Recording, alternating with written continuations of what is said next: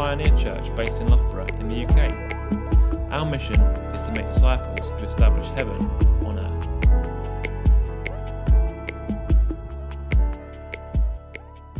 Hello, everyone. It's great to be here at OH2.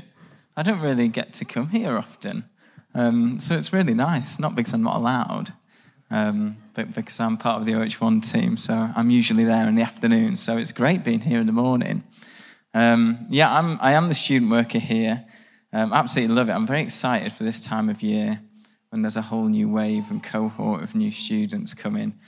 It gets me like, it's what makes me tick, really. I'm very excited at the moment. So hopefully just join in with that, basically. Um, I'm married to Rachel. She works for Fusion. Um, we have been married almost two years now, which is fun.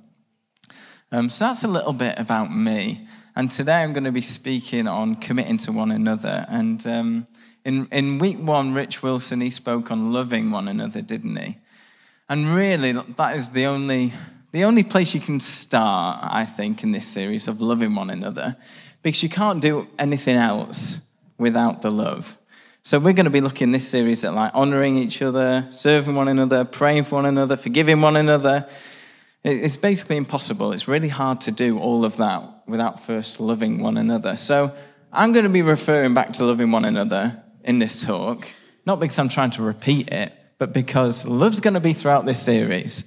Um, we can't complete it after week one. We don't sort of tick that off and be like, right, I've loved one another for a week. Let's move on. Um, so that that is something that we really need to hold on to, I think, as a church, and remember that everything that we do, everything that we do for one another, comes from a place of love. So Caroline's talked last week on living in harmony with one another, um, and I, I heard that as a response, there was a commitment to caring for creation.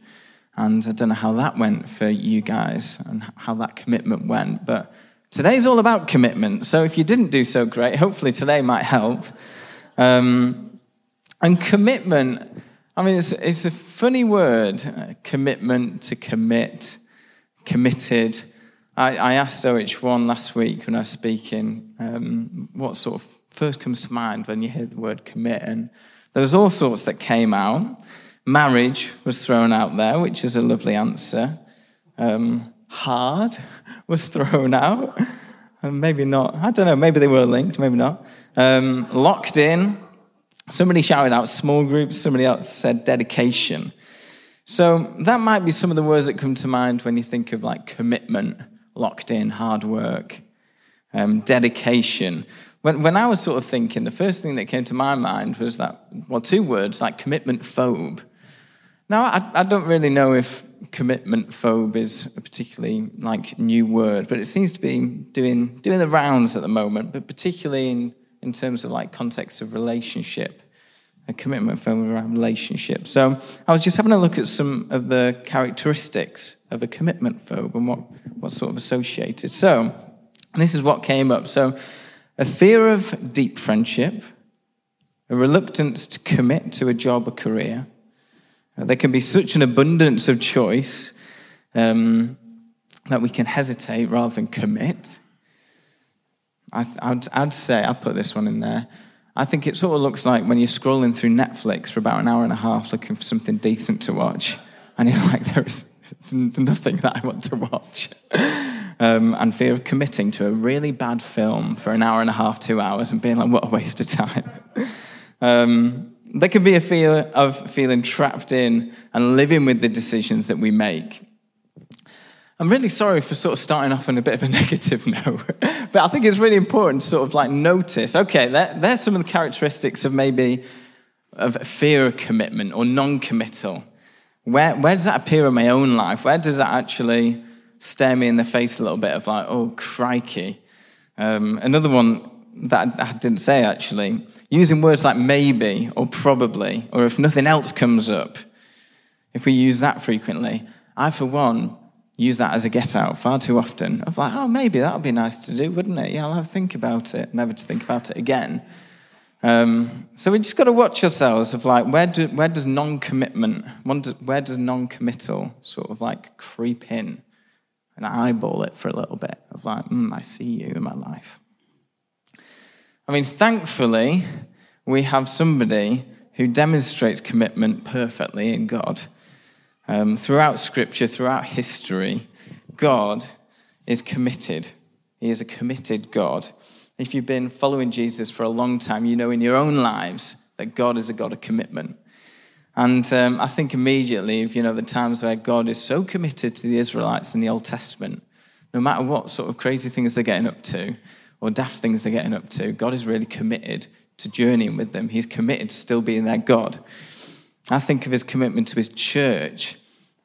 that no matter how many times the church, capital C church, sort of misses the mark or drifts away from its purpose, drifts away from the mission, that his commitment to his church is so, so strong. He never strays away from his church, his bride. The church is his bride, after all. So he is committed. Like marriage, in marriage, he is committed to the church. So, um, I want us to flick to two verses, please, if you've got your Bibles, very close to one another. Ephesians 4, verse 2 and Colossians 3, verse 13. So Ephesians 4, 2, Colossians 3, 13.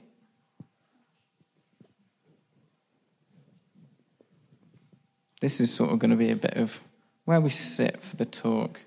So also keep them open for the rest of the talk because, you know, you might spot something and it might speak to you more than it speaks to how I say things. Always good to have the Bible open. So, Ephesians 4, verse 2, Colossians 3, 13. We'll start with the Ephesians one, shall we? Which says, Be completely humble and gentle, be patient, bearing with one another. Be completely humble and gentle, be patient, bearing with one another in love. And then Colossians 3:13 a few pages later, we have bear with each other and forgive one another. If any of you has a grievance against someone, forgive as the Lord forgave you. So there are sort of two verses that we're going to sit in. And both of them have that same word in there, particularly in my version of NIV, of bear with one another. Other versions, they, they say make allowance for each other's faults. Or the Passion Translation, this is a lovely one, says tolerate the weaknesses of those in the family of faith. I like that. So bearing with one another, making allowances for each other's faults, tolerating weaknesses is all demonstrating commitment, isn't it? I think that's basically, that is commitment right there, bearing with one another, tolerating weaknesses. And what these verses say of bearing with one another, it's almost a commitment to saying, I'm going to stick with you. I'm not going away. I'm not going to quit. I'm not giving up on you. I'm sticking with you. I'm not going to quit. I'm with you. It's all right. I'll tolerate your weaknesses and I'll stick with you. You're in the family of faith, so I'm sticking with you. I'm not going away. It's all right. I'm going to bear with you. I'm going to be patient. I'm going to forgive you. I'm going to be with you. I'm not going away. I'm not giving up. It's this constantly of we are going to bear with one another, as it says in Scripture. And I love how this has fallen near the start of this series. Because after, after the week of love, we got a whole new energy of loving one another. After the week of living in harmony with another, we're like, great, we'll do that. But this one's like, if we're going to outwork any of that, where the rubber hits the road is where commitment meets. There's got to be follow through with all that. It can't be just a one time thing, there has to be a follow through. And, and, and in thinking of this, I had a few, like, oh, I don't know, verses that came to mind in terms of like God's commitment. And um, sort of all like two parters really. So I thought of like John 3:16, the verse we all sort of probably know. And if we just had the first half of for God so loved the world, we could be like, fantastic. That's like week one. We're loving one another. God, you love us. That's brilliant. We can rest and we can live in the knowledge that God, you love us. And that's brilliant. But there's a second part to it, which is brilliant that He gave His one and only Son that whoever believes him in him shall not perish but have eternal life. Yes, God loves us, but oh wow, God really loves us that he demonstrates commitment in sending his one and only son to die for us. He's literally all in. He's saying, I love you, and this is what I'm going to do about it. There's a level of commitment that God is demonstrating here um, that we, we can never match, but it's good to know that God can. I think of the Great Commission as well, you know, Matthew 28. Therefore, go, make disciples of all nations, baptize in the name of the Father, Son, and the Holy Spirit. Fantastic. Thanks for that commission, God. And, next line is and, massive and, and surely I am with you always to the very end of the age.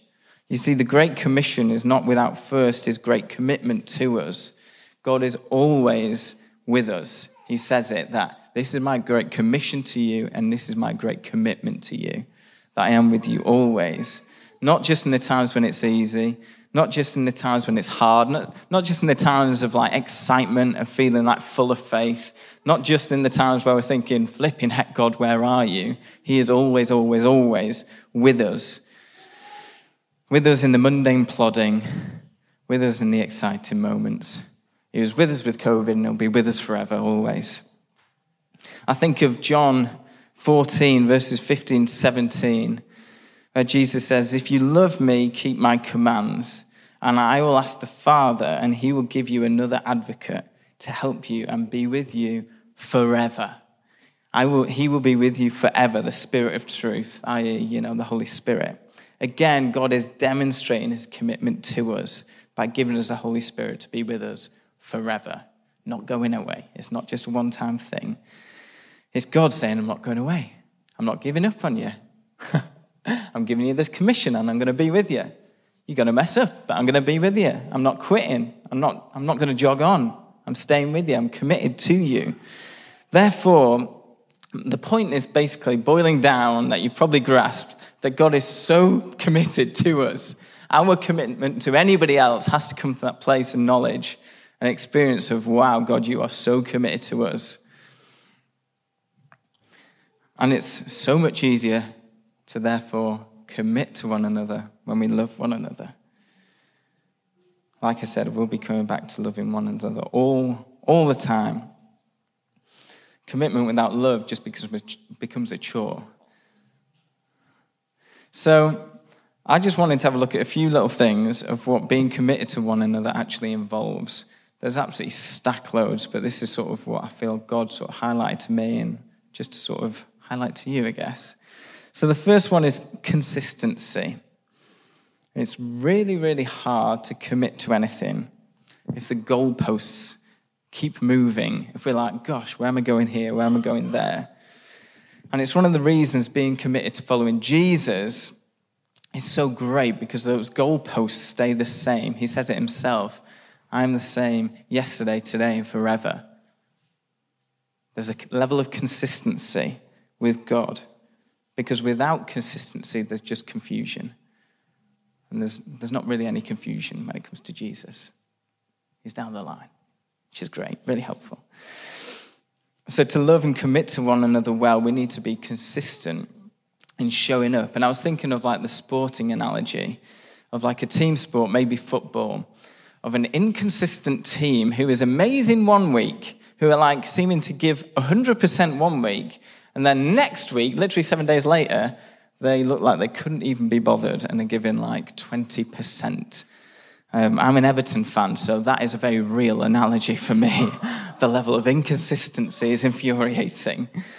But on the flip side of that, if you've got a team that is performing consistently, they normally are the ones that see success. They are normally the teams that are doing really, really well.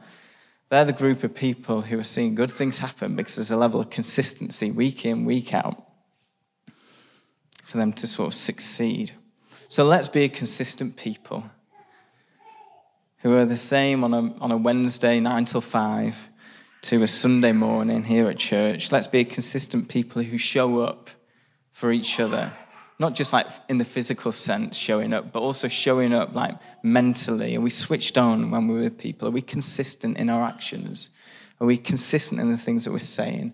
Are we consistent in the, the sort of emotions that we show people as well? And it's not being robots. Consistency isn't about being robots, but it's about being real and authentic. The second thing that I think commitment um, is involved is patience. That Ephesians passage itself, it says and it tells us to be patient, to be humble and gentle, alongside bearing with one another. Paul knows that to bear with one another, there's got to be a level of patience. And if we are committed to one another, boy, do we need to be patient. Commitment isn't just a one time transaction, as I've said before.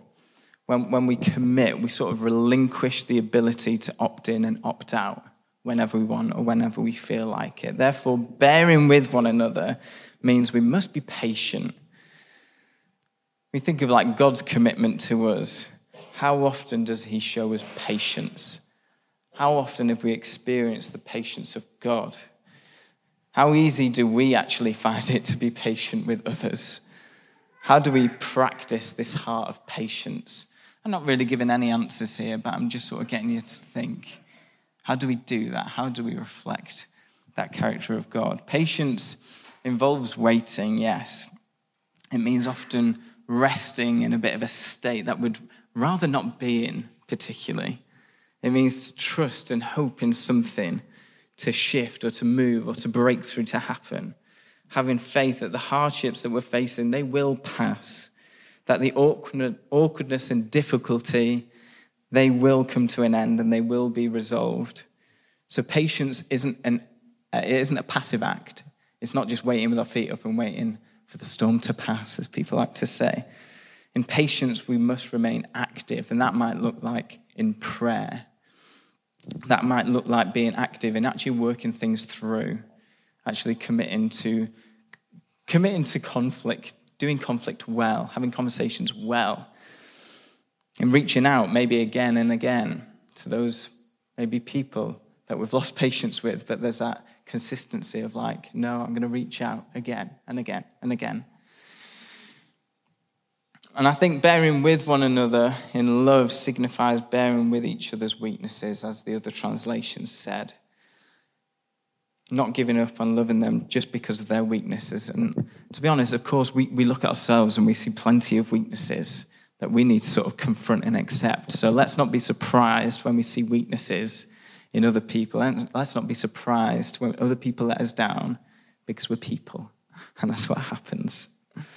But it, it, I mean, that Colossians verse puts it beautifully, doesn't it? About if we are to flourish in loving one another and being committed to one another, let's imitate the ways of Jesus. That Colossians, that Colossians passage comes where Paul's saying basically, now that you come into life with Jesus, it's out with the old and in with the new. The old ways of doing things won't cut it anymore. It's not, it's not a great clothing to wear. You, you sort of references clothing. So, how do we live? What do we wear, Paul? Handily, he tells us to clothe us with compassion and kindness and humility and gentleness and patience each day, committing to those we love. Out with the old and in with the new. Let's clothe ourselves with compassion, with patience, with gentleness, with humbleness. And then the other thing that I thought that needs to be involved with being committed to one another, and this might be really, really simple, but we need one another. We actually can't be committed to one another without the one another. But it's really simple, but I think it's worth saying. Nobody can do it alone in anything, never mind following Jesus. So, who, who are the people you are committed to doing this walk with following Jesus with? Who are those people? Who are the people who are committed to you? I mean, it's easier to do all of this if there's like a bit of a mutual commitment to one another. Um, you know, I think of like the group of friends that I've got that are, are really committed to me, and hopefully I'm really committed to them. And they're the ones that call out the best in you when you need to hear it. They're committed to walking with you even if things are hard. They're committed to you, even if you've not really heard from them in five months. but your relationship's really strong. Maybe that's for guys a little bit more. But um, I know that they are not disappearing anytime soon. They're not going to give up on me. I'm not going to give up on them. I'm not going to say, right, I've had enough. I've seen too many of your weaknesses now. I'm off. No, there's a commitment. I am committed to you. And it makes, a lot, makes it a lot easier to journey this life of faith when there's a commitment to one another. And community, it doesn't work without commitment. I think commitment doesn't work when there's a bit of like selfish ambition in the mix. And like selfish ambition, I think takes a bit of an approach when we're more concerned about how I want things to be rather than how God designed things to be. So there needs to be a bit of a recognition that we cannot be what God designed us to be without the lives of others because He created us to be in community. We cannot be what God designed us to be without the lives of others. So, commitment, it involves consistency, it involves patience, it involves one another, and always involves love. And um, just, just last week, I, for some reason, I came across a group on campus who were the Airsoft Society. If you don't know what Airsoft is, it's basically paintballing. So there's loads of different societies um, at the uni, and this is one, and I came across them. I was like, this is a really interesting group of people, but why are you like, why, why are you a group? Why have you sort of like come together? And I was thinking in relation of commitment of, they've, they've got a commitment to this thing called airsoft, which brings them together. That's the thing that unites them. That's the thing that builds a community. It's around this common love, maybe they love it, maybe they don't, of this airsoft. It's the thing that brings them together. And I felt God just highlight it to me of like us as community, us as the church, us as brothers and sisters in our faith, the, family of faith. What are we, what is the thing that unites us? Is it just a bit of like commonality? Is it just interests? Or is it actually Jesus? Is that the thing that unites us? Is the thing that brings us to be committed to one another? Is it Jesus? Or is it just because we like one another? That helps, yes, but is it solely focused on Jesus? And I felt challenged when I was in this um, group of people of like, gosh, they are, this year they're going to build a bit of a community formed around this thing called Airsoft. They're going to get to know each other. There's going to be a level of commitment that they go to. I'm like, flip. Us as a church, us as a community of Christ, we need to be the best in the business at commitment to one another. We need to be the best in the business at loving one another, to be able to walk with one another. You know, there's loads of groups, isn't there? Loads and loads of groups that we can be involved with, but I think church, OH2, OH as a whole, we need to be the best in the business at loving one another, at being committed to one another, in challenging one another, to watching each other's backs, to praying for one another, encouraging one another, seeing the best in one another and calling it out. I don't think that really happens in other sort of groups or societies or clubs. I think that can be something that is characteristic of us of committing to one another. It's that whole thing again of I'm walking with you. I'm not giving up. I'm not quitting. I'm not going anywhere anytime soon. I'm walking with you. It's okay. I can see your weaknesses. I can see mine. Let's encourage one another. I'm not going away. I'm not quitting. I'm not giving up on you. Okay, you've hurt me. But guess what? I'm not going anywhere. We've had a great time. Let's keep going.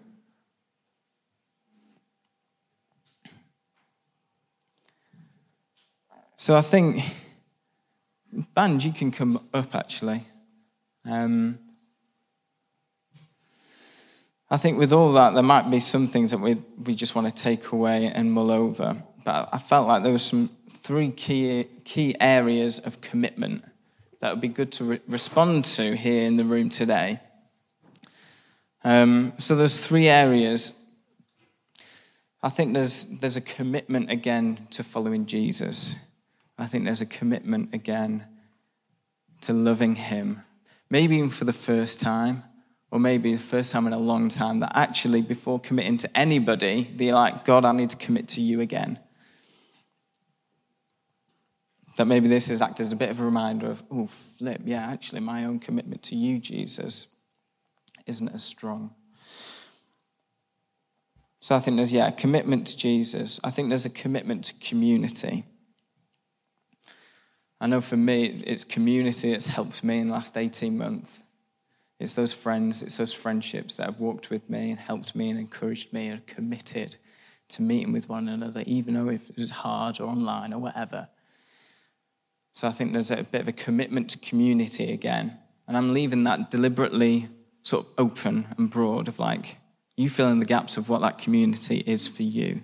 Maybe it's a group of friends, maybe it's OH2, maybe it's wider, I don't know. But commitment to community, to people, a commitment to people, because that's, that's what it is. It's not a commitment to an event, it's commitment to people.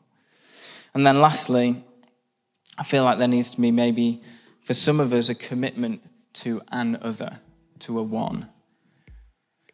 Um, maybe it's only a handful of us in the room today, but maybe there's a recommitment to that one particular person that we have maybe decided to give up on, or maybe thought, actually, you've wronged me, you've hurt me. But actually, there's a bit of a conviction today of no, I'm going to stay committed to this person.